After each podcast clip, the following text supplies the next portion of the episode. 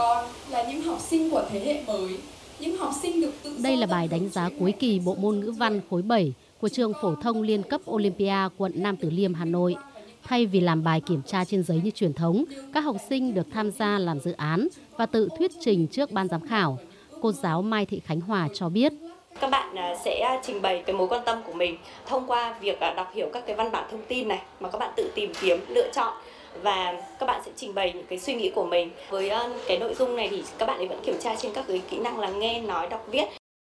Thông qua phần diễn thuyết sân khấu hóa tác phẩm văn học, các năng lực của học sinh được bộc lộ một cách rõ nét. Mỗi người một đề riêng, mỗi người một cá tính riêng nên là bọn con đã tự chọn đề và tự tìm hiểu cá nhân thôi ạ. Trong quá trình bọn con tìm hiểu thông tin, bọn con đã phải tiếp xúc rất nhiều với lại các thông tin xã hội và tìm hiểu. Điều này làm cho bọn con có thêm kỹ năng nói và có thể ghép được thông tin ấy vào bài một cách sinh động và huyền chuyển hơn. Không chỉ môn ngữ văn mà nhiều bộ môn khác ở trường học này cũng được áp dụng cách kiểm tra đánh giá bằng phương thức làm dự án thay vì bài kiểm tra trên giấy. Cách kiểm tra đánh giá này cũng tạo sự hứng thú hơn cho các học sinh. Thú vị hơn đầu tiên là mình không phải làm bài kiểm tra, tức là ác mộng của rất là nhiều bạn. Thứ hai là mình được tiếp thêm nhiều kiến thức khác về mặt xã hội để mình có thể giao lưu cho với rất là nhiều người. Thứ ba là mình được tiếp thêm những kỹ năng tài chính nữa và đấy là một cái điểm khác hẳn so với những cái bài kiểm tra tiếng Anh của những cái học kỳ trước. Con rất là thích cái hình thức này hơn tại vì thứ nhất là sẽ không bị chỉ cứng cáp trong một cái đề và thứ hai là bọn con có thể, kiểu, biết nhiều thông tin hơn và biết cách chọn nguồn tin trong quá trình làm bài hùng biện này ạ.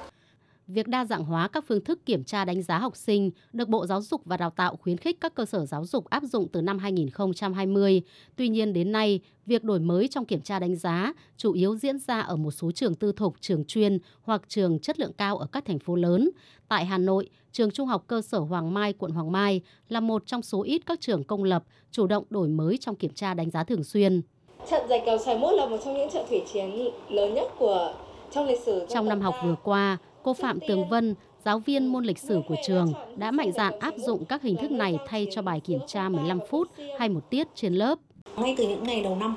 kể cả học online hay là học mà trực tiếp thì nhà trường và giáo viên cũng đã tổ chức cho các con kiểm tra đổi mới để, ờ, với các hình thức như là làm ba boy, làm bài thuyết trình, làm các câu chuyện lịch sử hay là các cái ờ, phiếu giới thiệu về nhân vật và các con đã thực hiện rất là tốt.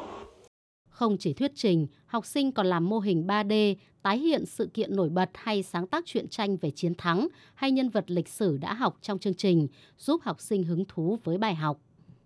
Cách kiểm tra đánh giá này thì bọn con đã được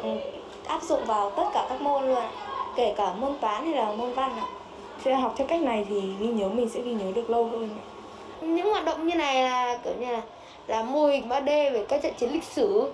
giúp chúng ta có thể hiểu hơn về nhân vật. Kinh nghiệm từ các nhà trường cho thấy, việc tổ chức thành công các hoạt động này để kiểm tra đánh giá học sinh thay cho phương thức kiểm tra trên giấy truyền thống không phụ thuộc vào điều kiện tài chính, cơ sở vật chất, mà chủ yếu ở sự chủ động tìm tòi sáng tạo của nhà trường và giáo viên. Tại phiên họp đầu tiên của Hội đồng Quốc gia Giáo dục và Phát triển Nhân lực, nhiệm kỳ 2022-2026 tổ chức mới đây, Bộ Giáo dục và Đào tạo đã đưa vấn đề đổi mới kiểm tra đánh giá trong giáo dục phổ thông để xin ý kiến hội đồng. Theo đó, Bộ Giáo dục và Đào tạo đề xuất 7 giải pháp đổi mới kiểm tra đánh giá để thực hiện đồng bộ theo chương trình giáo dục phổ thông 2018. Thứ trưởng Bộ Giáo dục và Đào tạo Nguyễn Hữu Độ cho biết, một trong những giải pháp đó là sẽ giao quyền chủ động trách nhiệm giải trình của các cơ sở giáo dục và giáo viên trong việc thực hiện kiểm tra đánh giá thường xuyên, đánh giá định kỳ. Tăng cường đánh giá năng lực thực hành, năng lực vận dụng kiến thức để giải quyết vấn đề trong thực tiễn. Về hình thức kiểm tra đánh giá thì đảm bảo thuận lợi trong quá trình thực hiện để gắn với việc đổi mới phương pháp, hình thức tổ chức dạy học để tạo thuận lợi cho giáo viên và học sinh áp dụng được các hình thức đánh giá thông qua sản phẩm học tập, thông qua các bài thực hành thí nghiệm.